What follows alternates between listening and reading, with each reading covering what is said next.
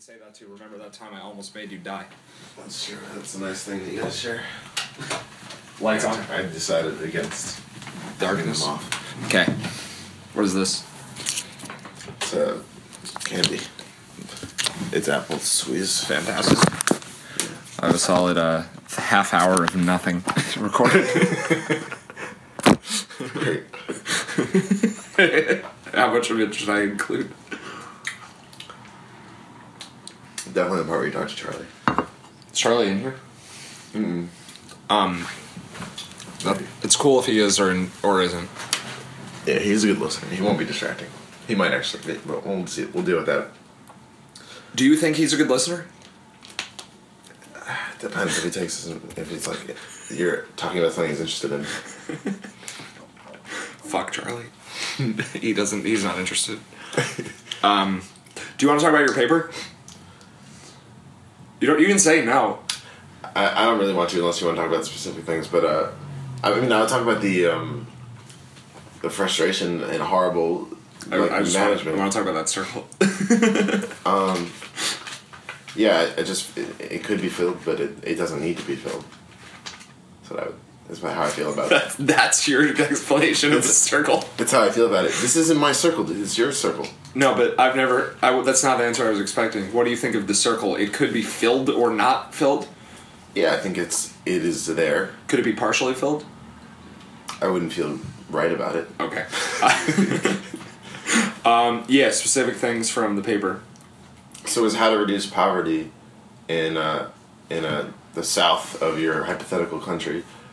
Um, Wait, the South, like the conservative component of the. No, no, no, no, no. It's a hypothetical country. It could be the north or the west. It doesn't matter where the, In the- in where the- poverty is in this country. So you were trying to address how to address poverty, poverty. Doesn't in, matter where. in a portion of your country.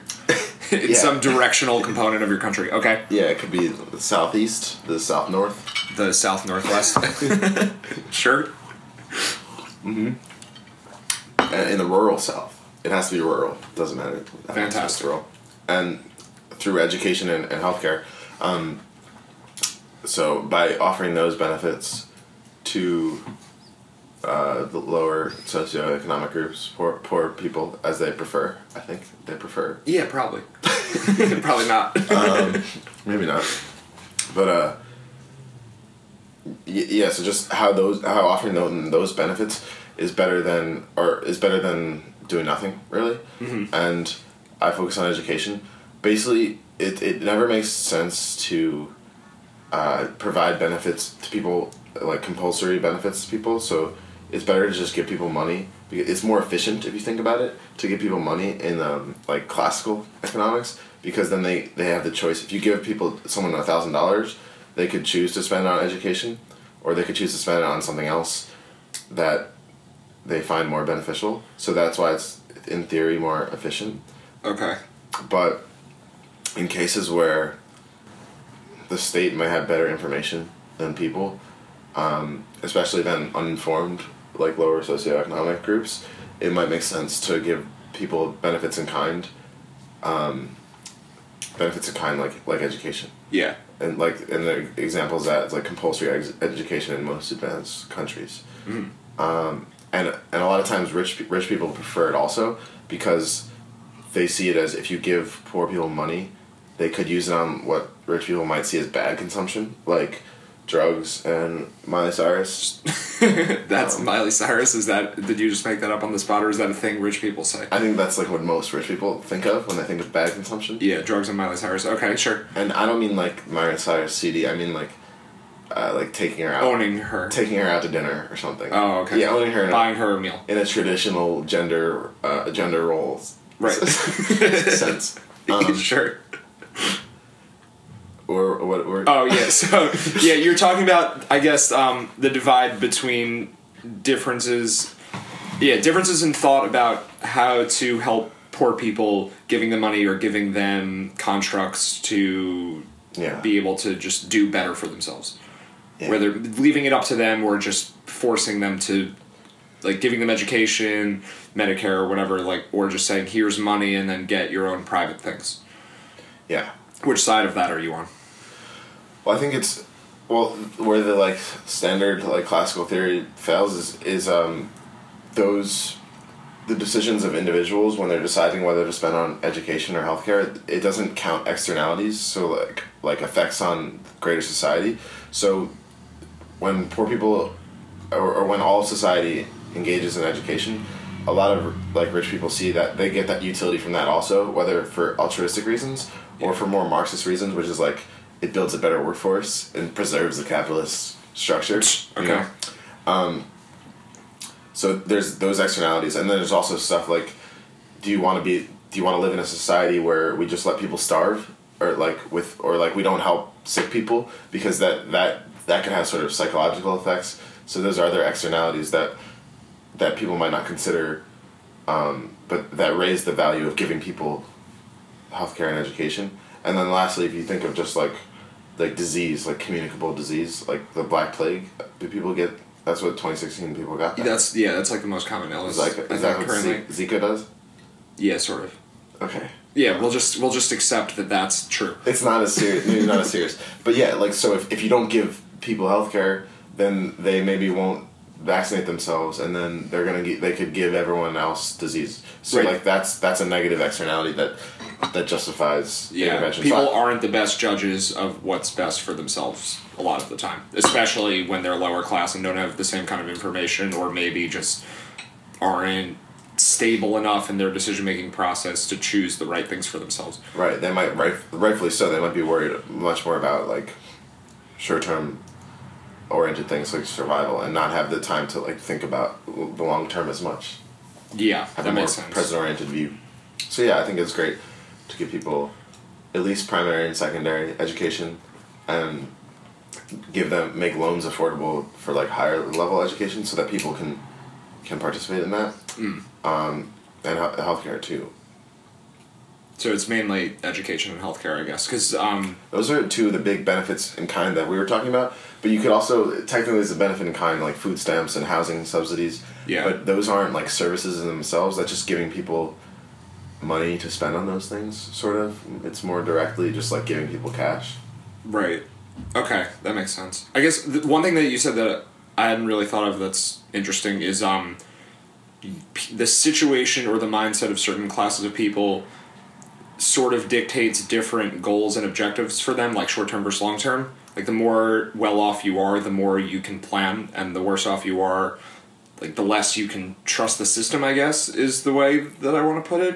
Mm-hmm. Yeah, I think I think that's that's what I mean, mm-hmm. and kind of what you meant. Um, which which is sort of it has implications on the political system as a whole because if we constantly are changing like the composition of the country let's say it's the united states is mm-hmm. changing where there's an increasing and then decreasing and just like an oscillating rate of who's poor and not poor and just like different interests and goals of society then the political system should be changing also it should be dynamic and adaptable Yeah. instead of stagnant and using the same same rules and constructs that it always uses Yeah. and i think there's like way too much rigidity Yeah, in our the system, definitely in the U.S. The system is really, it's really hard to implement change. The way the system's designed, like inherently, Mm. it makes it really hard to implement change because the people that wrote the Constitution were like really proud of their work, and Yeah. they, they really didn't want people fucking with it. And it would be really offensive to them to, to fuck with it yeah, so they those dead guys yeah they they they like really think they did a nice job. They thought it was like they had a very auteur like auteur auteur um, attitude. what does it. that word It's like a movie director that is like really controlling, like Christopher Nolan. is it like author but not that It's like maybe like French or something. Oh. I'm probably pronouncing it not great. That's fine. Auteur.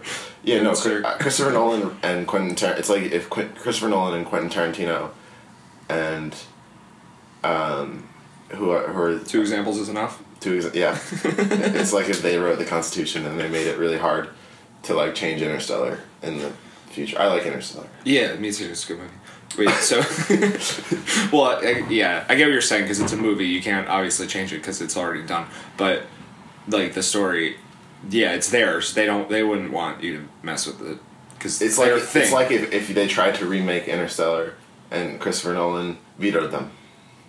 Uh, there's lo- yeah okay okay it's like no th- I want it, I want Anne Hathaway to say that thing about love like you can't get rid of it even though it's I dumb like, it's I like mine that line also. I do think love can. What's the only thing that can cross time and space, man? not love It's love, dude. no it isn't Yeah. that it's gravity Sadness, the movie implies that it's gravity though laughter. you're just saying other emotions Laughter is an emotion. all right yeah that's a good point um, you're just saying uh, words I feel laughter. laughter is happening to us To who? to to me Fuck. you did simultaneously and also at different times Fuck. That's bad I don't know. okay um, so there was something else that i thought of while you were describing political philosophy Something else. something else yeah something else Let's talk about it. something else um, we only have two major parties in the us and denmark has nine Yeah. so in what way does that bring about more change if at all Well, It's more about um, the majoritarian system that we have versus the proportional representation system in, Yeah. in most of Europe. And So like the, it's like majority rule. Well, I guess the electoral college is a good example of that, where like if somebody wins a state fifty-two to forty-eight, they get all the electoral votes for the state. yeah, That's- exactly. Rather than rather than a more even split, where like if the popular vote is like 60-40 in Denmark, then there'll be sixty percent of parliamentary seats rep- representing one party and forty percent representing the other mm-hmm. party. And, or I guess there's nine parties, so there might Or, be like- it might be like 40, 20, 20, 20, Yeah, like the final? Round. Of, no, it's like the final round of Quiplash, That- where like seven people make jokes, and then there's a bunch of votes, and then it's like someone got six percent and eleven percent, Yeah. seventeen percent. Do you think I make this add up on the spot? And sixteen percent, and twenty-two percent, and twenty-eight percent. No, that's No, that- that's- one twelve, dude. No, it's hundred. no, it is. I got I'll it. listen to it later, and I'll. I'm pretty report- sure I got I'll do. We'll, I'll send it to my math people. Okay, appreciate that. um, but yeah, proportional representation sounds just inherently better. Yeah, just like a. I mean, it, it requires more collaboration between groups. It's more representative of what people actually voted for. Like the whole winner take all thing doesn't really. It's like a. It's like kind of the view that like in sports that like I was gonna say it's like rooted in competition. yeah It's about winning and losing. It shouldn't be about winning and losing. I don't even know. Yeah, I don't know why Christopher Nolan and Tarantino decided to make it like that when they Those are the founding fathers now. seventeen hundred. I met I met John Adams and Sam. Sam, yeah, Adams. sure. One of the Sams. Samuel L. Jackson. No, I don't think they had any black guys. Uh, you sure that? You sure about that? I think you're probably right. I'm pretty sure about that. At least if there was a black guy, it wasn't Samuel L. Jackson. It was probably a different black guy. and he probably had to wear whiteface. Maybe Yeah, Thomas Jefferson was black. It's hard to know for sure. It, yeah, we don't. we- Not not. Yeah, I don't think he there's was, no. There's no photos. I think he was white. There's portraits, Those are accurate. I and we were talking about which was uh which was the social media. What was around then? We were talking about Twitter. Twitter's been around for for about five thousand years, but email's new. yeah, yeah, yeah. yeah, why were we talking about that for hours? Uh, Anti-fragile Taleb something. yeah, that's Nassim Taleb uses Twitter, yeah, even though he says he only uses things that have been around since caveman times. yeah, and So Twitter has by been- that logic, yeah. Twitter must have been around since caveman times. Otherwise, Nassim Taleb would not use it. That's why. Yeah, so I haven't checked Thomas Jefferson's Twitter, but there are probably some pictures there. Yeah, probably at least some tweets. He was pretty active. Yeah, he Yeah. Was. He was like a pretty expressive guy. He did a lot of uh, creative writing, or or uh, maybe not creative writing. He did writing. he did writing that was public. He expressed himself through the written word. Um, I've been trying to think like Me I know that- me slips his cup to drink coffee. that was you. No, I was doing you. I lift my cup to drink the coffee. And then it's I cold. Me lifts his cup again. It's intentionally cold. This is creative writing that you're doing right now. you are Thomas Jefferson. I didn't write anything in the circle, bro. Are you going to? No, Jordan's holding a notepad. There's a circle on the page that I drew for him, it's a lie. and he can fill it in or not fill it in, It's a three-faced lie. or possibly write something else on the page that has nothing to do with the circle. That's a three-faced lie. It's three. What does that mean? so, um, I was thinking. Do, I'm, I don't know that it's possible that the U.S. will be able to become a system like how Denmark is with more political parties because Christopher Nolan is so set in his ways, and Quentin Tarantino also is pretty set in his ways. Yeah, so, it's like um, it's like Hateful Eight, and it's like the same thing as Inglourious Basterds. Man, just make a new make a new film. Django Unchained, they're all the same. It's all the same shit. it's all that's they're all exactly the same movie basically. just like really violent revenge flicks. You know, like do a nice romantic comedy like you said you were gonna do. I think you might be doing that actually. Dunkirk. That's not Dunkirk. I was talking about Tarantino, but Oh. Dunkirk. That's a good example of a, a nice romantic comedy. about World War II battle where everyone kills each other and it's a romantic comedy somehow. I think so because Harry Styles is in it and he's in One Direction, and he's a pretty romantic guy. That's that's the reason. Everyone I know has a crush on him. That You're a, quoting One Direction. I, that's I not assumed. Oh, oh, I don't know their lyrics. You think their lyrics are everyone they know? everyone I know has a crush I just on, like assume on that us. right. Mm-hmm. Yes. Okay. I think so. But we have friends who voted for Gary Johnson, and maybe that doing that a lot will make it so there's at least three parties, or four, or five, or a lot. I, I don't know. I think in a majoritarian system, or winner take all system, it's really hard to. I don't know if you get systems where there's where you have more than like two dominant parties. It's uh, for some reason in history historically they always converged towards two parties. I think I think it's just because people are really binary in the way they think. It's like lower taxes, higher taxes. Or- If some guy's like, I'm for slightly above average taxes and slightly below, uh, some guy with really centrist views that doesn't, he's not going to get votes because people people are extreme. People like yes or no as answers to questions. Like if if I had to weigh in on abortion, I'd be. I mean, this isn't actually my view, but theoretically, if my view on abortion was what me says Like- does not explicitly represent what he what he means. a good preface to my point. Uh, but it, it, I don't know. I'll just talk through it anyway. Um, but if I were to say like, yeah, I'm kind of torn on abortion. I'm not sure if it's good or bad. People aren't going to be like, oh, cool. I really agree with that. There's no, there's no, that's not getting anyone. You don't win political races by just being in the middle on issues. Hmm. See, I um, I but I do think there's a convergence in a two party system, for like towards the center, with with both both parties try to they try to appeal to the median voter in in some extent because there's there's a lot of research that shows if um, whoever's like appeals to the median voter if you win the median voter, then you have a good chance at winning the major the majority the election. Yeah, but that's, I mean, that seems like a pretty obvious correlation. Like if you win one of the three categories, left, center, and right, you're going to be more likely to win overall. Any category would be correlated with victory. No, I'm saying the the views of the hypothetical median voter Oh, are, okay. are what like both parties in there's some like convergence towards those two. Like But- uh, median voters are now probably mostly pro-choice, so even a Republican candidate candidate might be pro-choice. Just Yeah. like pretend to be pro-choice because that's appealing to the median voter. Yeah, yeah, Okay. or or even yeah, even like politically act that way. Act Right. pro-choice. However you act when you're pro. You uh, Are you? Are you act like normal. I like choices. wait, I'm I'm acting pro-choice now. What are you doing? I'm just Describe for what you're doing. I'm sitting here and my legs are crossed and I'm. I was gonna drink my coffee, but then I decided against it. Oh, you I'm chose I not chose to. But now I'm gonna. I'm choosing to again. You're gonna choose to stop at some point, right? Mm-mm. You're gonna just drink it until pro- you no, die. No, I'm drinking until I die because I'm I'm pro life. Pro death. That sounds like pro death. I think pro life and pro death are similar. I think so too. In their own crazy way. Um, I actually th- was thinking that uh, it's probably not an original idea, but that the alt right and alt left are are are closer together than people would generally make it seem. Like left right spectrum in political ideologies is not linear. Yeah. It's not a circle, but maybe it's like an arc. It's not. It's not. It's not. Yeah. Do you want to? Should I draw what I think it looks like? Yeah, I'm gonna draw it for you. I'll describe it. Okay. So there's a circle now, but it's not that. And It's not a circle. Pretty smooth on. So f- first we have a line, left, right.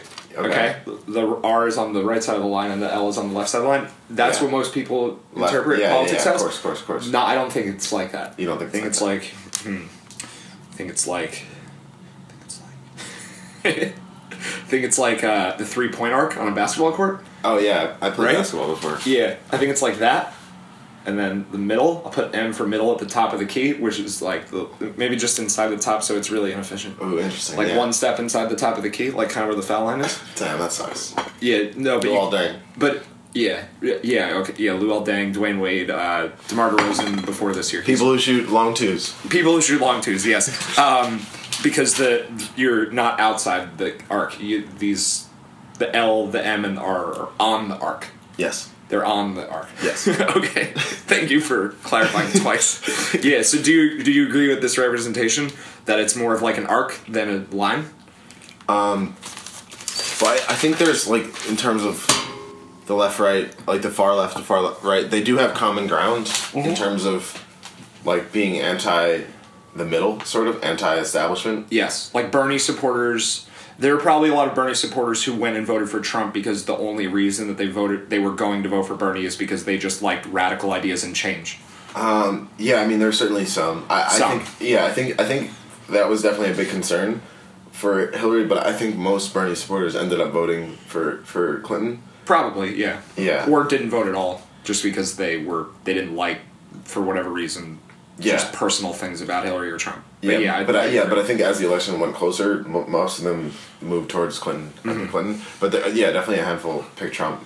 Um, yeah, so like I don't know, even in these, even in two party systems, you get a bunch of different sort of groups that have like commonalities, but you kind of have to like if you're gonna change the system, it's it's really hard to do from like without. You kind of have to do it like like Bernie um, trying to win the Democratic nomination, even though he ran as an independent to get in the Senate.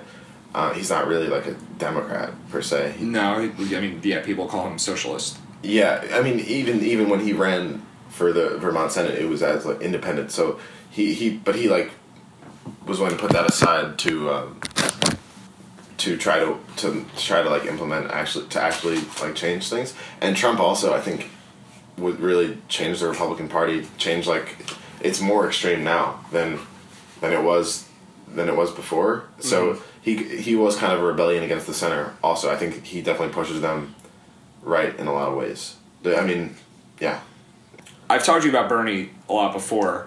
Um, you like you like that guy.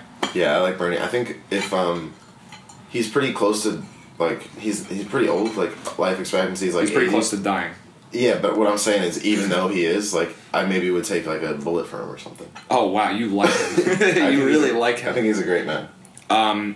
Have you given thought to like almost um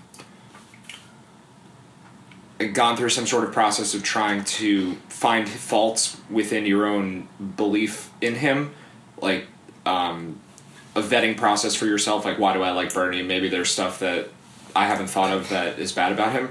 You think I'm idealizing Bernie? Like maybe once I get to know Bernie, we're actually not that compatible. Yeah, that's what I'm, I'm asking. I'm asking if that's the case. I'm not implying that it's the case. I'm just just asking it. I guess we've never really been on a date, so we don't know each other that much. But like, I I'm, I've thought about a lot. Like, I think I take pretty seriously like trying to like have a holistic um, awareness of like different viewpoints, and I find there's so much convergence with with Bernie because I I think if anything as as the uh, election season like progressed, I related more with Hillary and Obama, who are more center left than Bernie, because I think Obama had a quote is like me and we, Bernie has the same goals as we do. It's just a different path to getting there. Yeah. But I think I like I, I think I like the authenticity. Like Bernie doesn't make that much effort to sort of um, be manipulative in the way he talks or try to like uh, mold himself to like being a more politically desirable candidate. He kind of just stays on message, and it's a little boring, but it's it's also very uh, authentic. I think. I mean, if you think about it, there's presidential debate. Presidential debates are like interesting to watch, but they shouldn't actually be. Like that's a horrible way to decide anything. Yeah, because, that's like, true. you should just have your views, and those are your views, and like that's what they are. And there's no need to like, like go to the fucking website and look what look what their views are. Right. Bernie should have a list of all the things he thinks. I mean, Hillary thought- Clinton should have had a, a list of her for Democratic for Yeah, yeah, yeah. the primaries. Yeah, they each have their list, and then everyone goes down each list. Oh wait, they have differing views on this one thing. Let's have them just debate about that one topic. Let's Yeah. let's find out why they disagree. Yeah, we yeah. don't need them to just go back and forth listing their views. No, we already know their fucking views. Like maybe one time you can talk about Yeah, that one stuff. time. But Bernie's literally always saying the stuff, the same stuff. Even if you go to his rallies, he says the same stuff. Right. It's like we need to take this uh, country back from the one percent. Uh, start to make it work for the middle class. um, I'll work if Trump means what he says and works for the middle class. Then I'm willing to work with him. But if not, I'm gonna fight him every step of the way. I mean, he just says the same. He says that a lot. He says the same stuff. And I mean, if I don't know who's watching the debate and deciding based on who they think is like a more like persuasive like like talker, but like It shouldn't be, the president shouldn't be picked based on way. public speaking it's a ability. horrible way yeah. to decide. Yeah. And I I think in in some instances, if you look at what Trump's been saying after the election, like talking about like just basically just like conforming to trying to tell people what they want and not actually um, necessarily like standing by any of his, his pre-election views. Like he's talking about, um, he's the people that he's appointed are like very pro U.S. intervention in the Middle East. They're they're um, like war hawks. They're also into they're they've talked a lot about uh, repeat like making cuts to Social Security, which is a huge part of his platform that he wasn't going to touch Social Security. And then he was talking about like draining the swamp of Yeah. corruption in Wall Street. And now he's saying like, oh, uh, when my advisors told me to say drain the swamp, I was like, that's that's a bad idea. Like I, that, that sounds pretty stupid to me, but I'll give it a shot anyway. And you know what? I, when I said drain the swamp, the people loved it. And He's it, giving himself credit for listening it to his advisors. and, and it, not it, even it his works. idea. And now I love now I love drain the swamp. Yeah. And it's like clearly like he, he couldn't. He's like I couldn't believe that it worked. Like he didn't even like it worked. Is like you would never hear that from Bernie. It's not like it worked. He's actually Trump's just saying things that he thinks will. He's treating it like it's a sporting event. He's validating viewpoints based on the success of getting votes based on them. Yeah, yeah. It's not Which his is actual. insane. He's just, yeah. He's just He's like completely psychotic. Yeah. The only viewpoint, um, this is something I've heard Sam Harris say a lot recently. The only Harris. viewpoint he, yeah, Sam, Sam, Sam, I like Sam Harris. Sam, yeah, same as Sam. Just Uh, one Sam. Just to be clear. He's just a one guy. Uh, he says the only viewpoint that Trump hasn't really flip flopped on is his view of Putin. He just loves Putin unconditionally, which is really weird. Because like, oh yeah, maybe he's just pretending to like Pu- like Putin as some sort of uh, some game to like stab him in the back later on. But considering all we know about him and how easily he goes back and forth on everything, that does not seem at all likely. He actually- he just loves that guy. He just likes Putin. Yeah, that's good though because love transcends time oh and space, Oh and. I like. It's good to see it. It's good to see. it's it's nice. It's like a romantic thing. It's good to Christopher. Nolan makes a movie about Two men in love. about Donald Trump and Putin, and it's like a really good romantic comedy. And then Trump goes into the fifth dimension, and he warns That's young. the he love warns dimension. Young, he warns young Putin how to solve the gravity equation. in a in a large thing that looks like a bookshelf.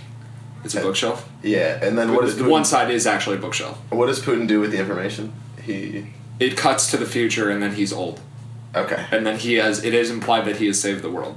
I think that Nolan would be upset if we tried to make this movie. I think he would veto. I think he'd veto this. he would want to preserve the original. I I think it's a good. I think it's a good idea. You think it's a good movie script idea? I think it's a good idea. Um, Uh, people would see that. people i think people well people don't like putin as much as trump does but people like to hear about trump and putin because they're really polarizing I wonder. Yeah, I guess people would see it, and it's a good idea. Aren't necessarily correlated uh, statements. not at all. well to trump they are That's If- true. he would say that it's a good movie just because people went to it Oh, people like that. I couldn't believe it. People like that. people went to it and hated it but hey they went to the movie and that's a good that's good enough Yeah, man. I mean, if you look at the score at the end of a game, it doesn't. It doesn't matter whether you win by an inch or a mile. That's a Ask any- scoreboard ask- metric that is used Let me finish. A- ask any real racer. It oh races It doesn't. It doesn't matter whether whether you win by a foot or a mile. Uh, w- winning is winning or something. That's Vin Diesel from the first Fast and the Furious movie. And what lessons from that movie don't still hold today? That's rhetorical. I'm not going to answer it. okay, that's a, yeah, nice. Well, well said that that's rhetorical because I was I was maybe going to answer and it would have been really dumb. I would kind of want to hear what you would. No, I'm not going to say. You can't though. I can't. It's, rhetorical. You said it's rhetorical. I will stick to it being rhetorical. Okay. Um, there was we went on a bit of a tangent, but Bernie. Well, uh, my concern with Bernie isn't so much policy. I guess I'm not an expert on. I, I wasn't following politics nearly as closely during the primaries as I was like getting closer to the election, just Mm-hmm. because I don't know. It was cool to later on. Yeah. No, it, Did you? I mean, whatever. be, it's Friday. It'd be cool to be busy on a Friday. Yeah, I, I think I think so. I think that seems that seems true.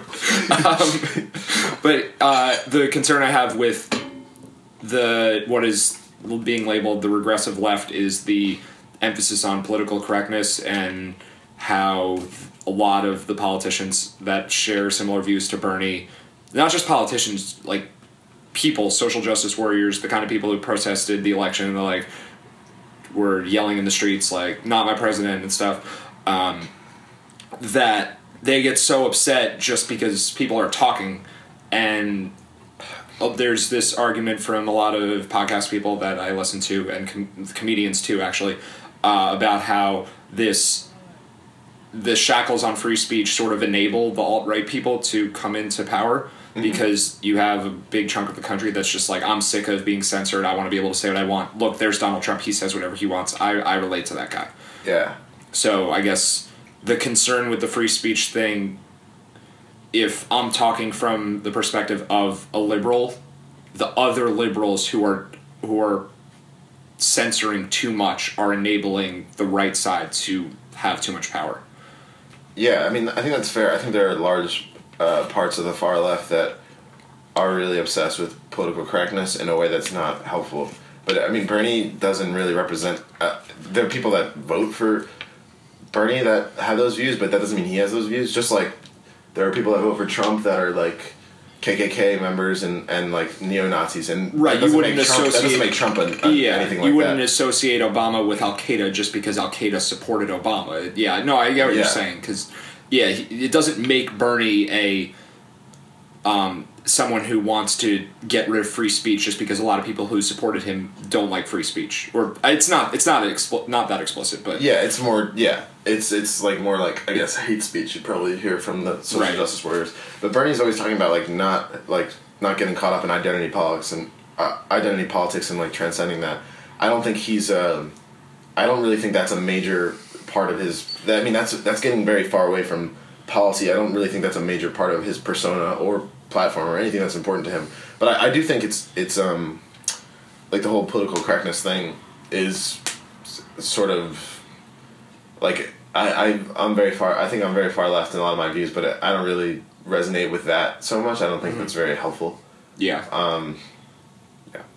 I guess the the biggest problem with it, not from just like a liberal perspective, it'll make the other guys win to hamper free speech, but just from an overall perspective for the entire world, is that when you limit ideas, you're reducing diversity of ideas, and it makes the system a lot more fragile.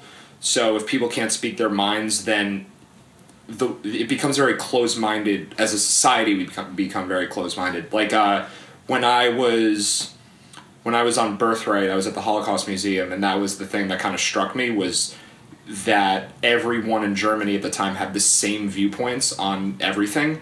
Like there was, it was, it was a um, fascist regime, but the fact that you could be killed for speaking up against the government is is a huge problem, and I guess it's it's obviously not that extreme in America, but that you can be banned from YouTube or Twitter or something like that for speaking your mind, it reduces people's willingness to speak their mind. Like, I don't think Holocaust denial should be illegal. Yeah. Because what should happen if somebody denies the Holocaust is you just they get ostracized and they get made fun of and there's a there's like a rigorous There's social consequences. it's like the immune system of of society is to get rid of people who speak things that are not based in truth and evidence. Like we just won't take them seriously anymore. Yeah. Yeah, I mean I'm trying to think more about the the negative negative consequences of or like the the case for the case for um like I guess limiting hate speech. I, I don't know. I, it doesn't the whole it doesn't really seem uh, Well, I have I have some thoughts on why it's good to limit hate speech. yeah. Um, people like if I make fun of certain racial groups or something, and that's okay, then it sort of opens the door for people who are actually racists and bigots to make those sorts of comments themselves. Um, so it's it, it's like an enabler problem. I can enable other people to be hateful. Yeah. That if now that Trump is president, there's probably I mean I don't know this for sure, but an uptick in in racial maybe not violence, but at least prejudiced behavior. Yeah, for sure. I mean, or at least like uh, like the people's awareness of that is much more sensitive That's true too. now. Definitely comfortable saying that. Yeah, but then um, the yeah the problem with that is I don't know people it, it it you need to take a look at people's intentions rather than just rather than just saying just basing your criticism of people on their words alone because words get taken out of context so easily and Right. Like Sam Harris is criticized for being Islamophobic when or being racist towards Arabs just because he talks about how Islam has bad practices. Like it doesn't maybe him saying stuff about how Islam is a bad religious construct. Yeah. It enables people who are actually racist towards Arab people to say more stuff that's bad mm-hmm. because it's okay for Sam Harris to do it. Now it paves the way for other people to be racist, but mm-hmm. that's not I don't think that matters enough to just limit speech. Right. It's it's It would really be a hard. bigger problem to limit anyone to talk. I think if yeah, to not have an open debate, it makes it really hard to to have a productive discussion, and I, I think it it's really like beneficial to uh, like some of the best like some of the best like arguing with people like.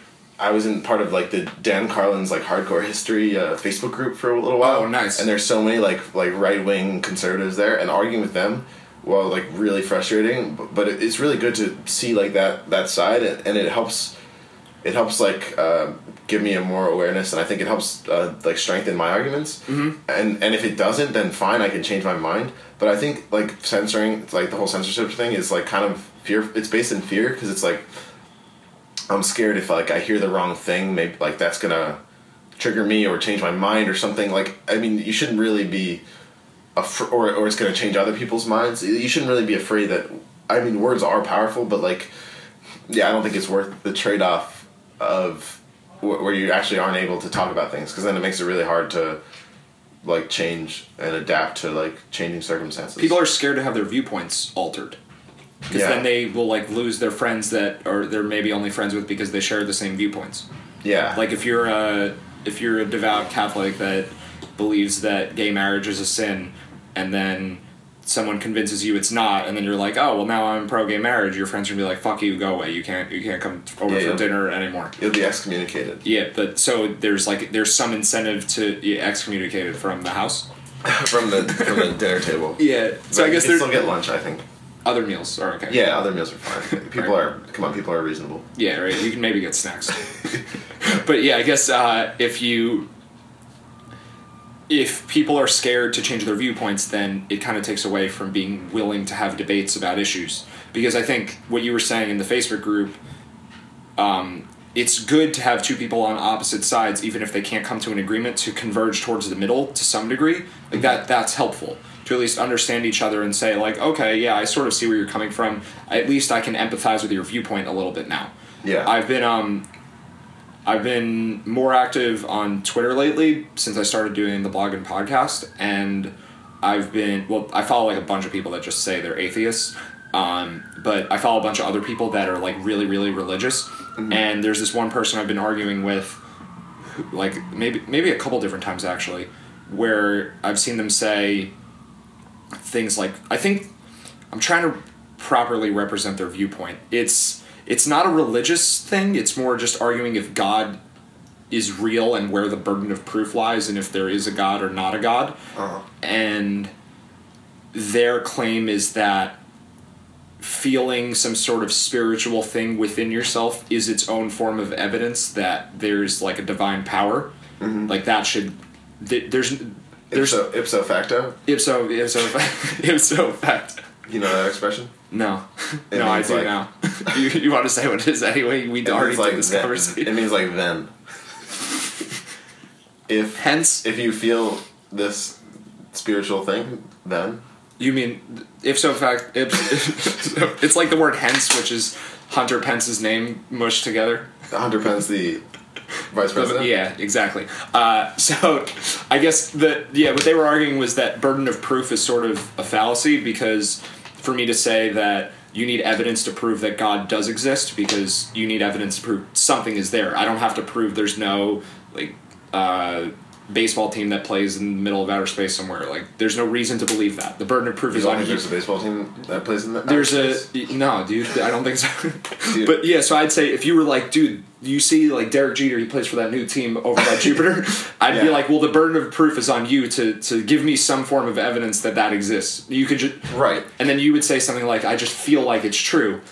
Yeah, I'm just closing my eyes and I'm trying to think about You it. you can see I it. feel like it's true. Right. So for me to disregard that entirely, it might be a little bit premature. Like it's tiny amount, like the smallest amount possible. Disregard the baseball team. Yeah, because if you if you can envision it, then I guess it's who am I to say that it's not there? You know? I mean, I mean, but it's a spectrum. So like, maybe you can like allow that poss. Sure, you could allow that. I can allow possibility, for it, but yes. like the burden of proof is on them to like take you to a game, so you can watch that.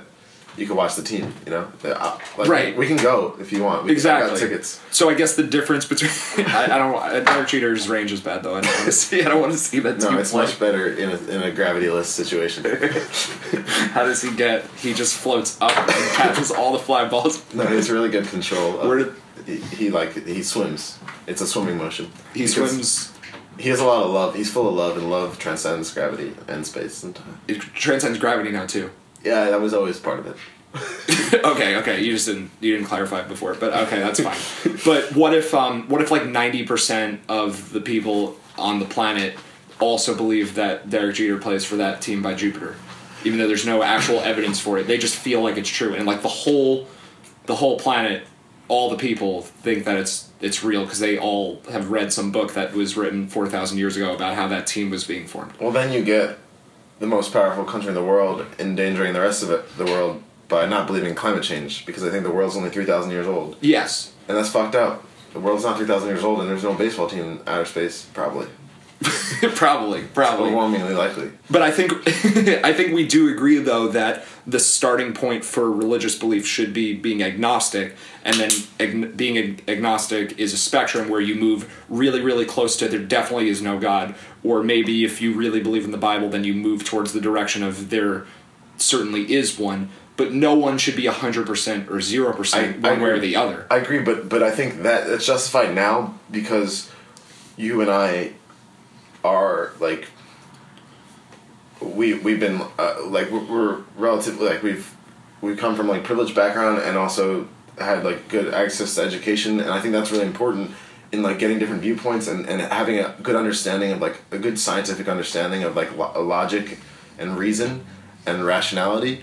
And I think in ol- older times like before um, before like modern thinking was like prominent like they did have rational reasons to think that like oh there, there's an ellip- a solar eclipse Yeah. and like that means that that like God is blinking or something I don't know what Yeah, I don't know what the it thing was. rains. God is crying. There's lightning. God's angry. Like they didn't. We didn't know. that was pretty rational then that was yeah, evidence we had no idea how weather was formed or how disease was spread. It was just we had to. People had to attribute it to something. Yeah, yeah, and and and I I get how then it made sense, and I get how now like if you don't have access to like, or if you don't have a, a good awareness of like the world and how how the world works, and and you don't get exposed to like education, I get how that you, you could have these like really sort of backwards views. I think that's that's really the important. I don't. I don't. I think education is really important to uh, to for all this stuff. For like, I, I think a, a, a lot of the divide you see in like conservative and, and liberal voting is on the grounds of education. Yeah. And e- even with political correctness, like you want people to be able to be free to say whatever they want, but you also like what people say matters. And like if you think of let's say like a newspaper, um, like a really conservative newspaper like Breitbart, who who that guy is now. He was also not not only in charge of the newspaper, but in charge of Trump's like campaign, and th- they're like fostering rumors that like Hillary Clinton is like a murderer and she has like a body count list and basically everyone that's in her circle that's died that died in the past 30 years and she has a pretty big social circle because she has a lot of friends Yeah, she's like she's really pop- she's a very So popular, popular. person Yeah. um she's like 66 million potential like she would Everyone knows her at least, and, and a lot of people like her more than the other person. yeah she just like she like spent she gets every day she tries to get lunch with one i don't know i don't know what her strategy is but um where's i going with this Oh, so oh no no no! I know what you're saying. If you, if a fake news story comes out, it's it becomes pervasive, and then it's hard for people to separate what's true and not true. So it actually matters that the newspaper is publishing lies. Like we don't have perfect filtering yeah, it systems. has, it, and I get upset when I spend time when I see like some provocative statement. Like this thing's been coming up on my newsfeed that Stephen Hawking has discovered this algorithm, and the one percent are so mad because it's going to help everyone beat the stock market. And it makes me really mad that I don't. I haven't even li- clicked on the link, but it makes me really mad that I'm intrigued enough to waste time on that because I know that if I click on it and then I look at where the sources are, it'll probably just turn out to be bullshit, and I'll, it's a waste of my fucking time. And also, course. if I don't, I know that it, not everyone is necessarily going to take all that time to like to question it, and because I think a big part of education is like having healthy skepticism. So people just go on accepting views that are that are false. Like Hillary Clinton's like a like this murderous person who silences all her critics with with uh, mur- with murder. That's what murderous. She what it, silences them by cutting out their throats. yeah, or like other there are other methods. you c- if they die, the, the the throat won't be able to do anything. I think in all cases that I'm aware of. Yeah, me too. Me too. S- But you, at the same time, so you don't want to prevent them from publishing because that's infringing on free speech and that's has a world of danger on its own. But you want them to publish like intelligent things. So at Right. least at least ed- educated, informed opinions. It shouldn't be illegal for for newspapers to um, publish lies, but No. there should there should be an awareness level to the public. It's a hard problem because if you leave it up to the other newspapers to say this one this one newspaper is lying, well then the other newspapers could be colluding and lying about what that newspaper is doing, and it becomes like a political thing, and then it's really difficult. Yeah, dude, It's hard. it's a hard one. It's definitely a hard one. Yeah. I, yeah, there's no easy solution, but no one even. I feel like people don't even take the time to think about it. So we'll tell them, the listeners that are listening to us talk now. We'll tell our uh, No, they are. All, we've already told them. our big evan- if you're to our uh, ev- Evangelical? evangelical uh, what is Evangelical, evangelical uh, list yeah to our evangelical listeners um, yeah that that's for you guys wait i'm doing words quietly I'll wait. What words did you say to yourself? I said, it's dark I said it's dark in here In your eyelids. um, okay, so we were talking about belief and um, how people should be more agnostic than they are, at least. Maybe not fully agnostic. Like, I'm certainly not. I'd probably be classified as atheist mostly. Mhm. But, like, it's definitely a spectrum. But I guess what you were saying is it makes sense that people are religious because we didn't understand things in the past. And then also it's hard to change your viewpoint. So if your parents tell you one thing, not everyone is willing to learn a new way to think. You it it's been completely ingrained. So it, it makes sense that people are or think what they think. yeah i mean yeah i think there's a rationale behind like people's life views like major life views and life beliefs Mm-hmm. But do you think that feelings like a I guess the internal desire to to be faithful or believe in something like when people say you can feel Jesus in your heart or some dumb shit like that. yeah that sounds like a, a, a medical disorder.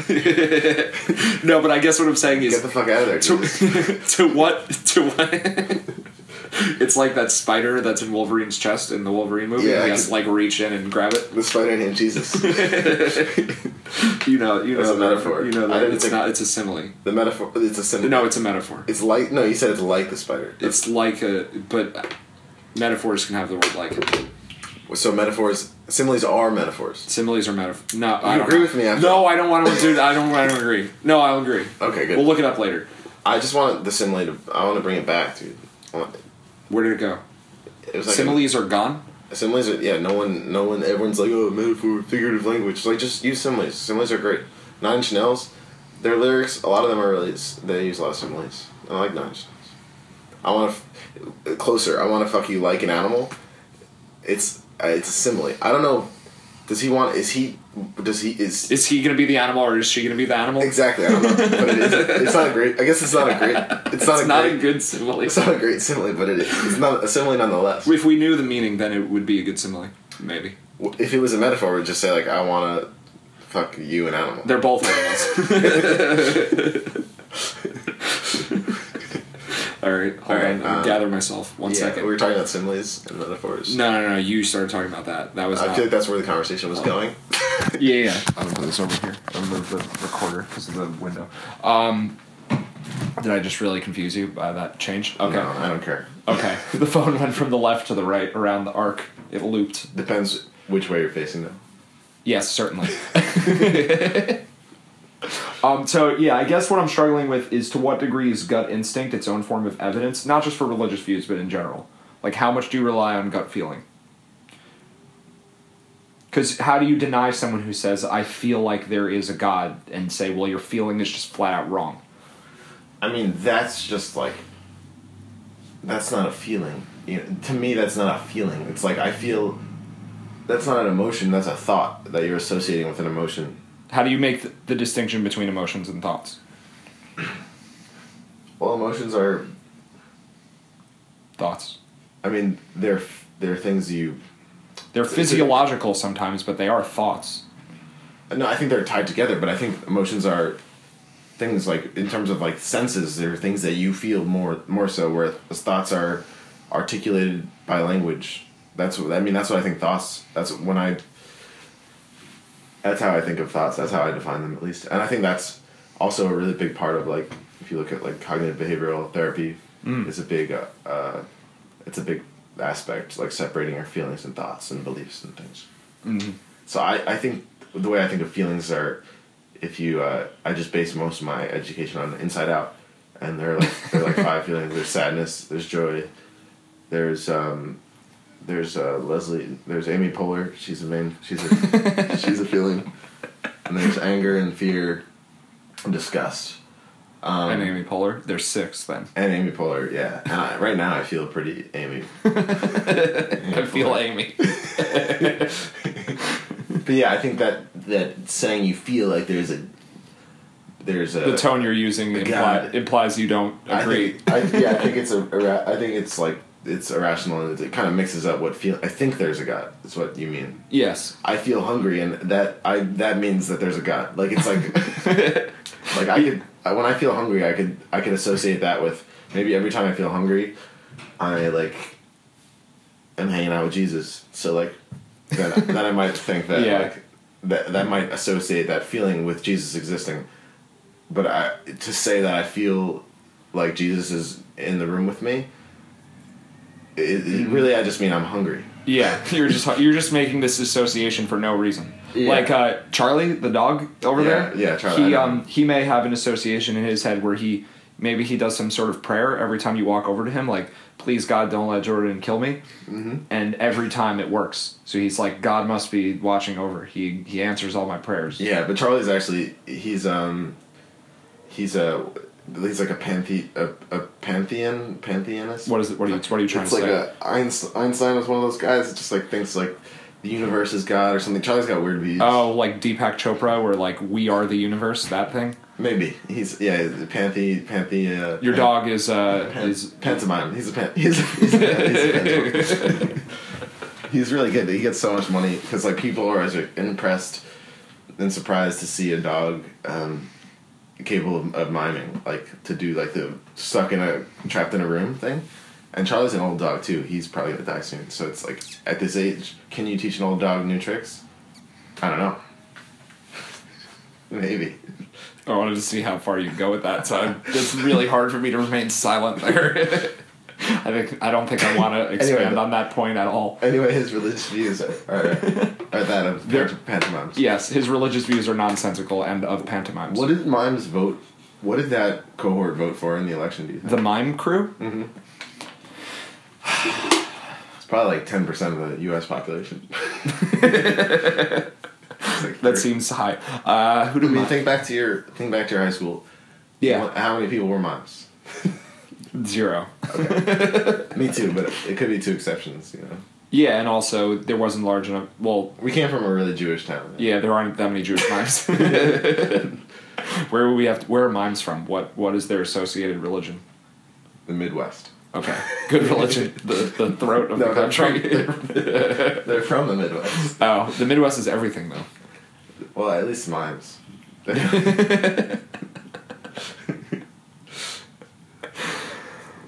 Okay, mimes. Should we continue mimes or done with mimes? I think I'm ready. To I'm done with mimes. I, I don't care what you think. Okay. Okay, great. It doesn't matter. I want to talk about them more, but it doesn't No, matter. you can't. I don't want to. I'm going to leave the room if you you want to t- just talk by yourself about mimes for a sec. I'll bring Charlie in. Uh, he likes that. Yeah, Charlie, he- can do. He is number. one. He's actually miming right now, but you guys, you guys just have to take it on faith. Yeah, listeners on the audio can't see the dog. But they'll take it on faith if they're our evangelical. Faith? Our evangelical crowd will take it on faith. Yes, they must. Our ev- oh, let's um let's argue some about meaning. you don't, dis- don't don't polite, don't politely ask me to argue with you. you uh, that's that's a good you, way to say it. I think. I don't want to. See, it worked I won't argue with you. You will. I won't. No. Let's argue. no, Let's I'm not doing argue. it. I'm not doing it. I won't do it. It's a really convoluted statement to ask someone to agree to argue with you. I won't do it's it. Very. All right, let's do it. I agree. I'm not doing it. I don't know which one. Let's have a conversation. Are you arguing to agree or agreeing to argue? I don't know. It's hard to. Does it chicken, matter? Chicken or the egg? Chicken and egg. Chicken or the omelet? Omelets are better. Chickens are alive. I What don't you like want for dinner tonight? Uh, Burger or lobster? lobster. Which is first? Let's do the let's do the argument. Oh, so, so I wrote that article about belief, and you disagreed with part of it. Yeah, I didn't Remember? Like that article. Tell me. Tell me which parts. Um, well, I, I think you just weren't giving enough credit to. It was to me. It seemed like a sort of almost nihilistic view that there is nothing that's universally, absolutely. Like there's no universal absolute principles in in in how uh, one chooses to live. Um, I think that's wrong. I think there are objectively better ways to live and it, but it's all spectrum so it's all in comparison to other ways. But i think basically the the only thing that i think is absolute i think most things are relative but the only thing i think is absolute that's fundamental to everything is just constant consciousness and present experience and awareness and i don't think the article gave enough credit to that. And then after that i think everything is relative. There are different ways to experience that. But i think if you take an example of like a dude that just spends his whole life um, basically like immoderately consuming donuts versus Okay. someone that only has donuts sometimes like and also does other things. I think that's like the donut life guy that's not a good life. That's like not even like a present sort of thing. It's like an addiction. Or like or like the life of someone that's constantly let's say like drug addicts versus like people that are actually mindful and aware of Yeah, but I feel like you're implying that variety is inherently good, which it may not be. Like there, there is No, an argument to be not- made that a that a that a monk who meditates for their entire existence is living the truest and best life. No, I mean I'm not. I'm not saying that's not what I'm saying. I'm, I'm talking about moderation, more more like moderate, like moderation as a principle, Yeah, and how, like,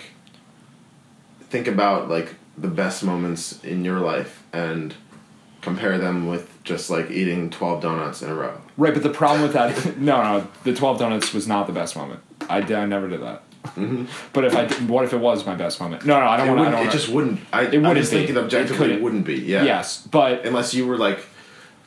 I mean, this is Yeah, but what if I followed a religious text that said that the the truest good in life was eating donuts, and that then I just get the most joy because I'm what I'm following what I believe to be the best course of Well, well- living. Well, I don't think right. So the principle, I think the principle of being more conscious is absolute, but the situation, it can be like it. It's hard to. You couldn't have like an exact situation, but I'm just trying to use examples of, of let's say immoderately consume. Let's say it's not. It's in this case, it's not that. It just it's just consuming excessively. But I, I do think there's a way of going about twelve donuts that could be really spiritual. Sure. So it could be like a really Well- present thing. Well, are you? I feel like what you're trying to say is that more consciousness is better than less consciousness. The more conscious you can, the more you can use your consciousness, the better. Yeah. But I feel like the problem with that is that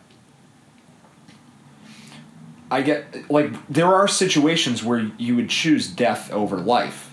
Like you, it's not an absolute thing. There, if, if someone is suffering to an unbelievably agonizing extent, that's an extreme amount of consciousness, but we consider it bad.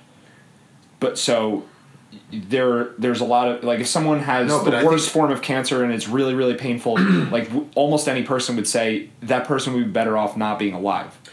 Yeah, but I think Is that intrinsically wrong? no, no, it's not. It's not just.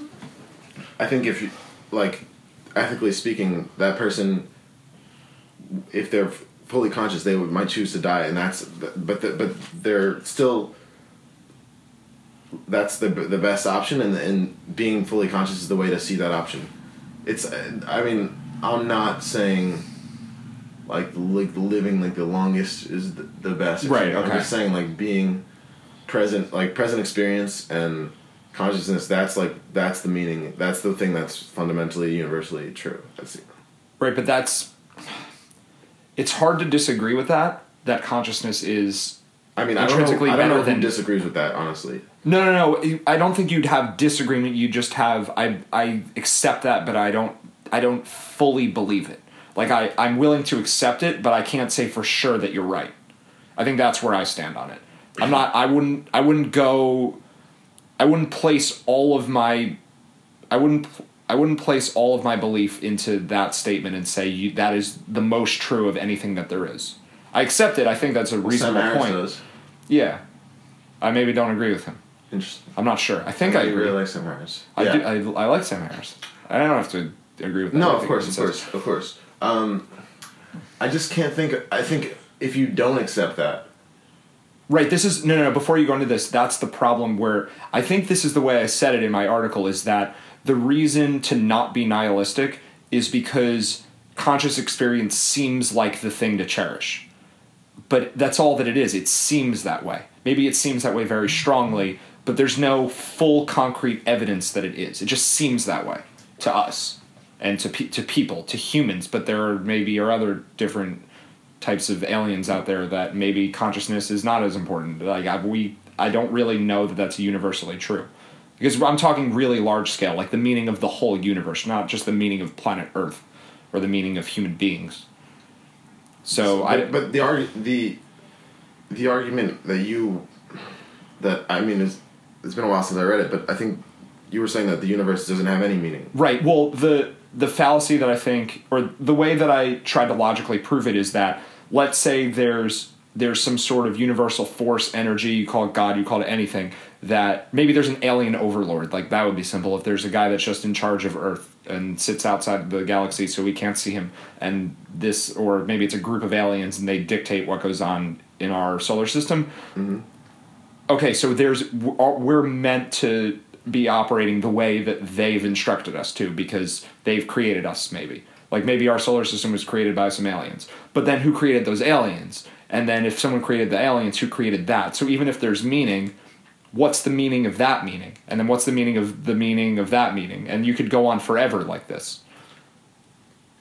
I, I, I yeah, I, I get what you're trying to say with that, but I don't think that even that stuff, even that situation, I don't really think it matters because still, as an ethic, consciousness still uh, like consciousness and present experience still applies to us and and and how we go about our lives, and I think that's really important thing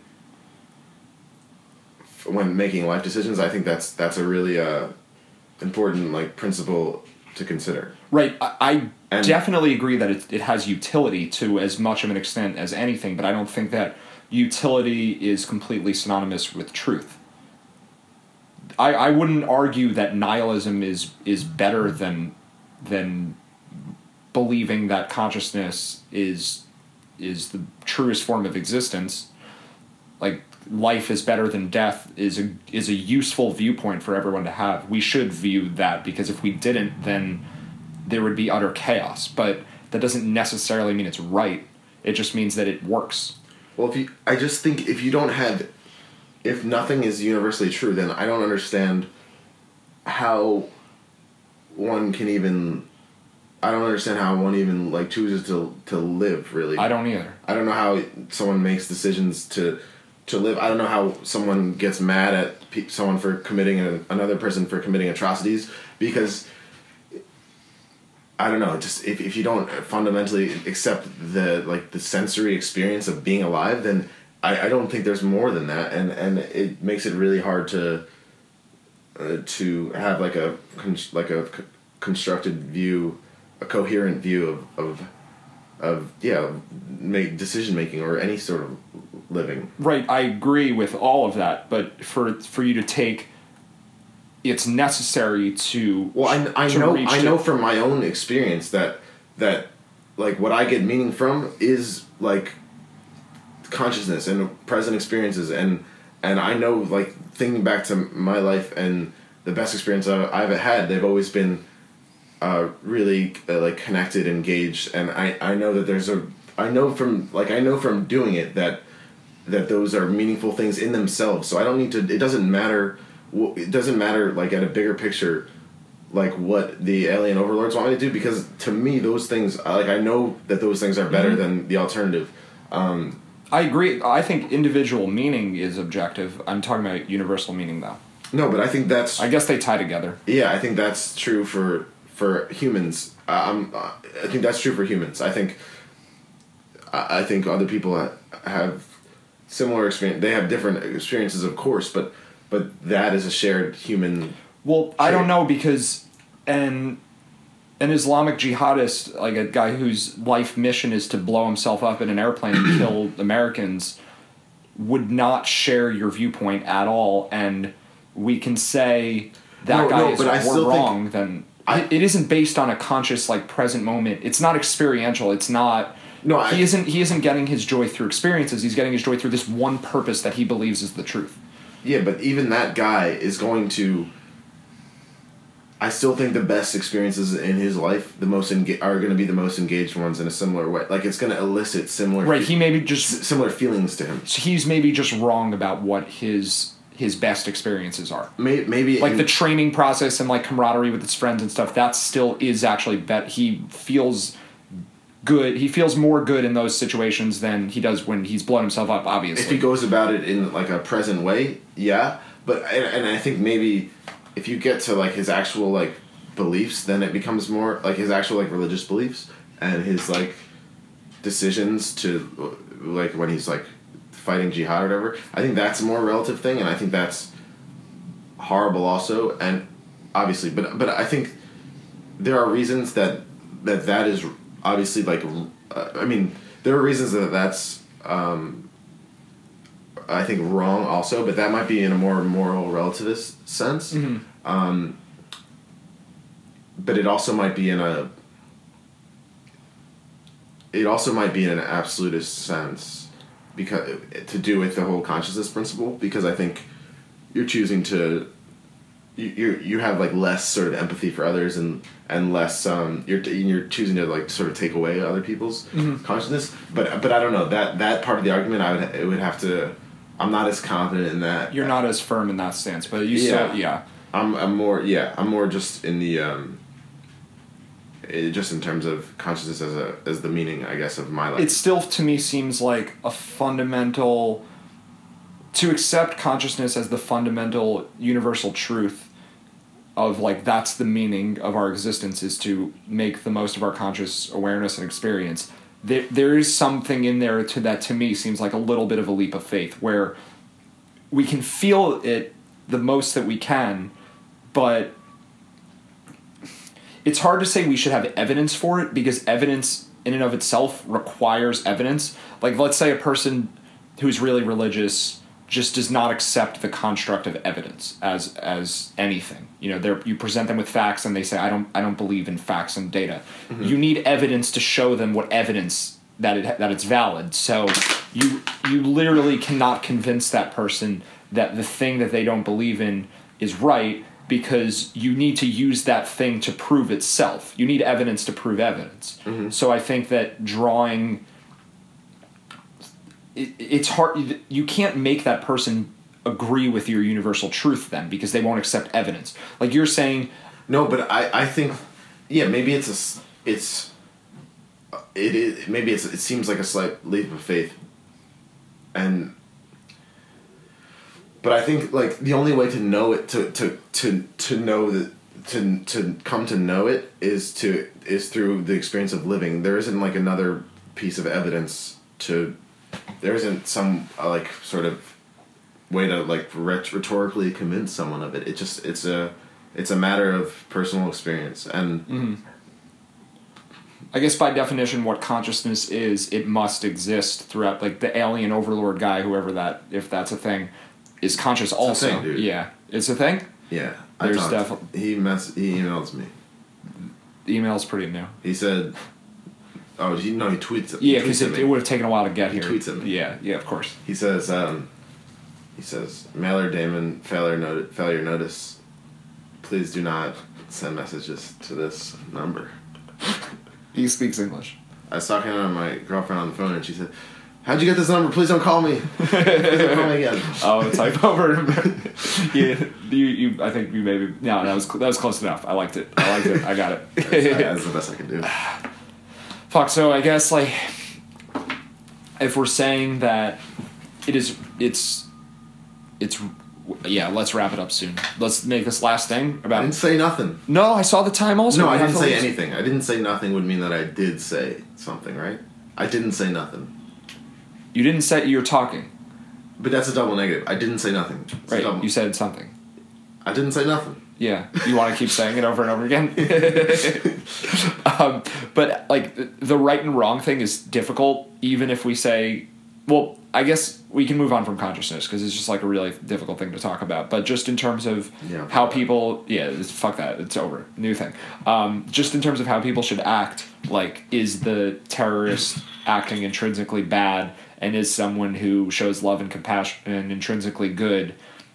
I think it's more difficult than someone who can say there are ethical codes that are true and false. But then some people will say that morality is completely an illusion, and I think that's a full cop out. Also, mm-hmm. like I th- it's it's a way more nuanced problem than that because there's clearly like agony is bad. Like we can be sure of that. I think. Like, It's universally bad. I- no, no. I, I, I'm. It's excited. hard to accept it. No, I, I think it is. I think it is. But I, I, I'm excited that you think it's. but see this is this is where you're excited by this but i don't know what is universally good so you're saying consciousness Agony is like going home. Is what you're saying? going home is the worst no no no it's agony is the Very opposite prestigious. prestigious no no because it's not agony is not like going home because you're lying you're lying say you're lying I'm lying. it was I not burned like, that letter. yeah spare you pain and you lied for a good reason I'm moving to Florence. was michael caine right to burn the letter was that ethically good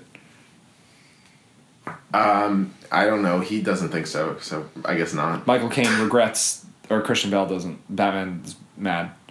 Is Rachel? How could you do this to me? No, but Rachel. do you think Michael Caine regrets that he burned it? I think so. I think the character, The actor? the character's upset. I think, I think the ca- the the actor's upset with the character for his actions. Michael Caine was like, "Fuck, is this really what the script tells me I have to do? Like, this sucks." Damn, god damn, I'm not doing it. I won't do it. And then Christopher Nolan's like, I wrote the Constitution. you have to. um, wait, so agony? You're talking about agony? How do you like it? yeah, I guess I'm trying to figure out if it's a contradiction to say that agony is an absolute negative while not acknowledging that consciousness is an absolute positive. Do I think they're both just not quite absolutes? I'm not sure. Like, let's do scale of 0 to 100 where 0 is the absolute endpoint and 100 is the absolute endpoint. And I would say consciousness is like in the 99 something range where I'm like really confident that that's an absolute universal good. But I mean, that's confident enough for me to to believe it. You know, that's above three three Okay. standard deviations above the mean. yeah, yeah, but are you are you just rounding up or not? Do you actually think it's 100 or are you rounding up? I'm just rounding up. I don't. Doesn't matter. I mean, I fully accepted it. I guess I'm rounding up. You're so I think for you, you don't you don't think it, it it's a meaningful difference if ninety nine point nine nine nine nine No. is actually if. I'm wrong, I don't care. Like that's like Okay. Then I'll change my mind. I think I do. I think. I think for me, I I acknowledge that I'm rounding up, but that's I I question it. I'm a little more skeptical. okay. I'm not sure if it's okay. But anyway, agony. I ha- I think is a universal zero, like. But then, but then you can. It's not hard to concoct a situ- situation where agony for one person maybe is good for other people. So, like, could you say that? Let's say putting five people through the worst torture imaginable saves the lives of a hundred million people. Like, is that still unethical because those five people were in agony? And those hundred million people that were saved weren't going to die that painfully. They were just not going to be alive anymore. So you're you're putting five people in agony to save hundred people who maybe would have just died a painless death. Mm-hmm. Is that is that universally good or bad? Because if you believe agony is an absolute negative, that's the worst possible thing, then there's no amount of help that agony can be worth justifying. Yeah, I don't know. In that situation, if you could come up with a universal answer. So I think I'm, for agony, I'm rounding down. Also, I think it is the same as the consciousness being universally good, but only as far as we know, and agony is a universal bad, but only as far as we know. I mean, I think it is universally bad, and I think consciousness is universally good. But I, I don't think that that it follows that you can make a decision like that, a universal decision like that. You can't know that that decision is right or wrong. Yeah, yeah. I mean, it's yeah. I think You can be a, confident. It's a relative situation. I think like if those, yeah. I mean, whatever. Like, I think you- if those people like chose, then obviously, I mean, I don't know. I'm just thinking that's a cop out. I think if those five people were like, yeah, sign me up. I want to be a hero. You leave Sounds it up great. to choice. Yeah. But ha- then, well, I don't want to get into like, Like if Harvey- they're mentally Harvey ill or Three-Face. Harvey th- four face. Harvey, twenty Five. face. He's How many uh, faces? MLB Showdown. He's the MLB Showdown dice. Harvey twenty face. Harvey could be any. Harvey says to the Joker, "Let's flip." Well, hold on. Did he change like some of the? He changed the four and the eleven and the thirteen to sixes, so it's not like two face. He, he didn't make it heads and heads. He made it like an abnormal number of sixes on the on the die. Can we? Can we? Oh, does he cheat? He cheats. Oh, what? Harvey cheats. Yeah, remember? Why does he flip the coin then? It's a show. It's not. No, it, it become when he becomes Two Face. Then the heads got burnt. Remember at the beginning he has when he's just the mayor Harvey Dent. It's heads on both sides. Okay, so he's cheating. Okay, he's cheating on in the in the beginning. Right, but then when his face gets burned, the other side of the coin also gets burned. He's got he's Gotham's White Knight. This is bullshit. Yeah, so then in, in Commissioner your, Gordon. so in your example, Commissioner when, when twenty sided die holding Harvey Dent gets his face burned in some like weird zigzag way that's not quite half, but it's like some proportion of the face. Maybe it's like twenty two percent of the face. Like pock marks. yeah, like a, a few a few sides of the of the of the twenty sided die, the numbers get like like welded into different numbers. Yeah, man. So it's still like cheating. Batman is the Bible. That yeah. I'm cool with that. Do, should we should we keep talking about this? I'm cool. We can I think we can stop talking. Maybe yeah. Maybe uh, well, should we do we do that thing when Sturm says like uh, buy or sell or something? Oh, we actually haven't done that in a while. Do you want to play? Do you want to what? How can we? I want a different name for that game. under buy or sell. PTI. You're that. Oh, you're doing that. You're doing Tony Kornheiser and sports. Does he still do that? How's, That show? How's Kornheiser? I don't watch sports either, dude. Are you buying or selling underrated or overrated Tony Kornheiser? Uh, I think he's overrated. Michael Wilbon, Overrated. Stephen A. Smith. overrated. Do you want to answer also, or you just want to know what I think? I just wanna know overrated. think. Stuart Scott. Did, I- I really didn't haven't Stuart Scott die? Is he dead? I think he's dead. Underrated. Go to go to the next person. Scott Van Pelt. Terps yeah. underrated. Not biased at all. That was that was truth. Um, I don't just like Maryland. Nas- Nassim Taleb. Underrated. You're gonna answer for this one. You're thinking. Oh, overrated. I hate him. You don't like that guy. No, I think he's an asshole. Yeah, I think he's an asshole too. No, but and I also don't like him Oh, okay. for other reasons. All right, say a different name. Um, Matthew Matthew Berry. McConaughey. Uh, both overrated. Matthew Berry's overrated. He's way more overrated than Matthew McConaughey. Um, D- you can agree or disagree. I think Obama's overrated. I think Obama's underrated. I think Obama. What's his approval rating? Really high, right?